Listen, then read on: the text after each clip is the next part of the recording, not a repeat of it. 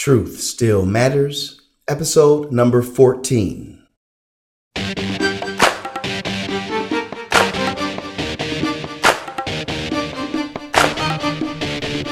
Come one, come all. Welcome to the Catholic Podcast. Truth Still Matters. The human person is made for truth, despite this dictatorship of relativism we breathe every day. This podcast exists in the stream of the new evangelization championed by Pope John Paul the Great and continue with Pope Emeritus Benedict XVI and Pope Francis. We will have the opportunity to learn and reflect on the timeless truths revealed by God and deposited in the Catholic Church. If you're looking for apologetics or theology, that can be applied to your life right now. You've found a new home. Stop drowning in the world of opinion and embrace yourselves, for truth still matters.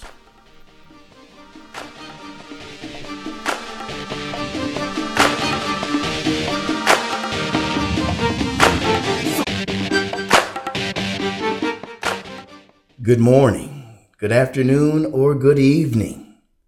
I am so gracious and grateful that you've taken time to tune in to another episode of Truth Still Matters. We are approaching Christmas, the holy day.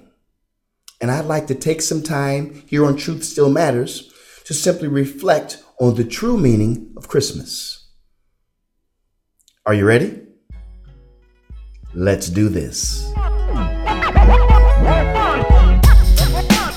You and I both know that in 2014, Christmas has been over commercialized.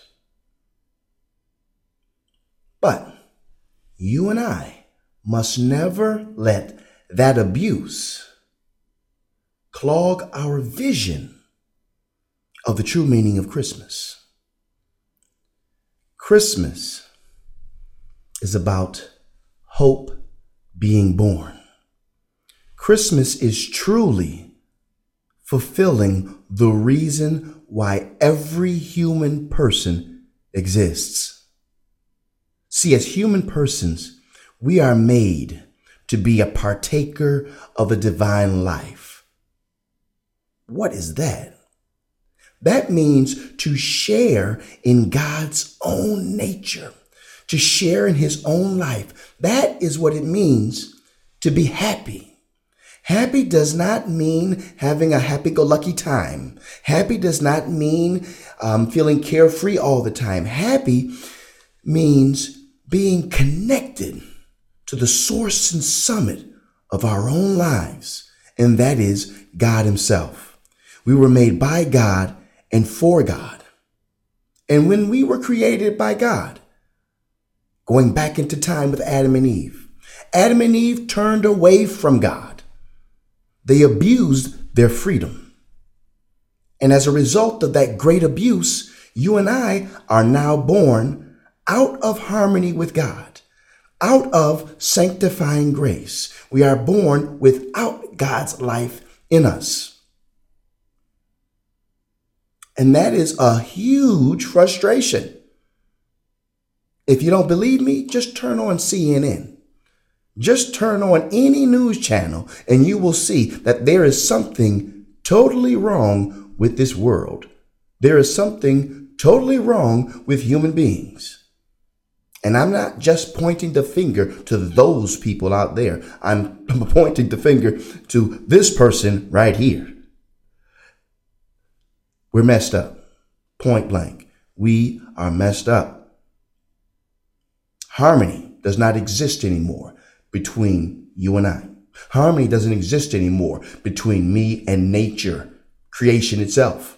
Harmony doesn't exist between God and myself. And harmony doesn't exist between, or not between, but within the human person. There's now a battle between what I ought to do and what I do. And there's a big difference. But the Father loved the world so much that he gave his only begotten Son. And that's what Christmas is all about. The second person of the Trinity, the eternal Word, takes on human flesh. This is what's known as the incarnation, not the reincarnation. That's something totally different. As Christians, we do not believe in that.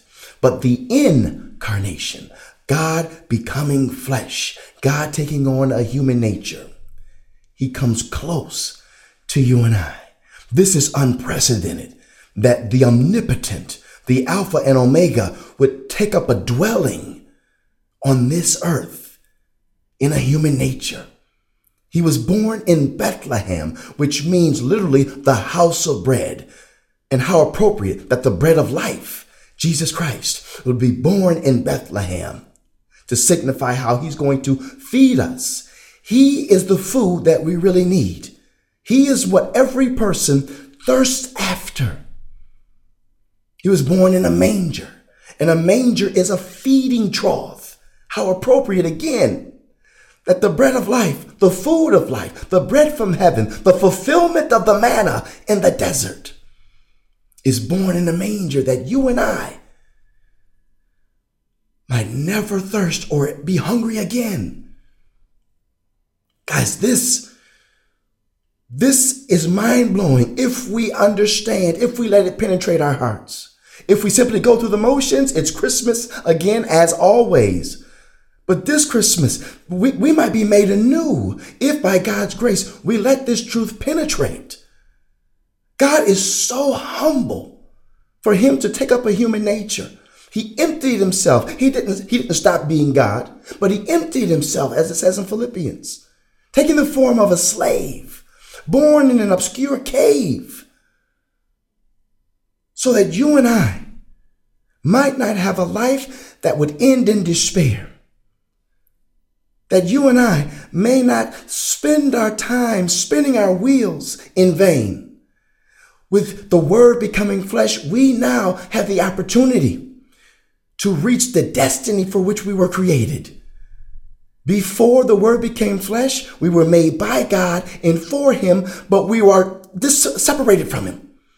We couldn't bridge the gap. We dug ourselves in a hole. I don't care how much discipline you have. I don't care how much praying you have.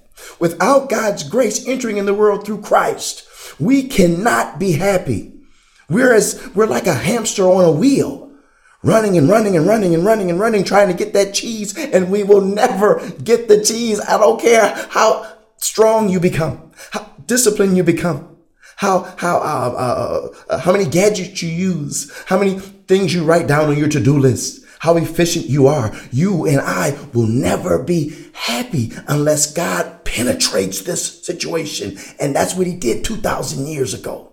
That we might be dug out of this hole, that we might stop spinning our wheels in vain and reach the destiny, happiness that we were all made and created to share in. St. Athanasius tells us that God became man so that man could become God. Am I saying that we're becoming God in the sense of replacing God? Absolutely not. What I'm doing, or what St. Athanasius is doing, is he's echoing 2 Peter 1 4, which says that we are made to be partakers of the divine life, sharers in the divine nature, that Christ's life might be reproduced in us, that we might say yes through faith, that we might say yes with eh, being open to the sacraments that Jesus' life might be reproduced. We're not just following behind Christ. Christ is living within us by the power and person of the Holy Spirit. he came to make things new. Ladies and gentlemen, don't ever take Christmas for granted. It's because of the birth of the Word that you and I can be fulfilled, that you and I can break out of this cycle of selfishness, that we can break out of living like an animal, being concerned with me, myself, and I, and open ourselves up to the world beyond us, that we might give ourselves as a gift to one another. And through that, we make ourselves open and available to God Himself. This is the heart of the covenant. God says, I will be your God and we will be His people. May God bless and keep you all the days of your life. Amen.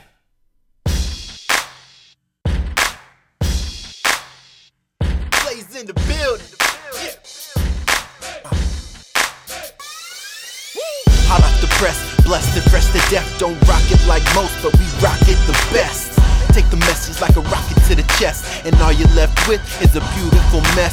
Gone for a minute, now I'm back up in it. Upgrade the plan, so I spit unlimited. Spell check the text if you only got a minute. Make you wanna stay longer than late fees omitted. And admit it, don't mention it. Check if you're still listening. Kung Fu Jesus, time to kick it with the Christian kid. God's grace, the man made blends in like chameleon. Band aid the fan base till it reach a billion. Everyone report to the front of the stage. The place is on fire,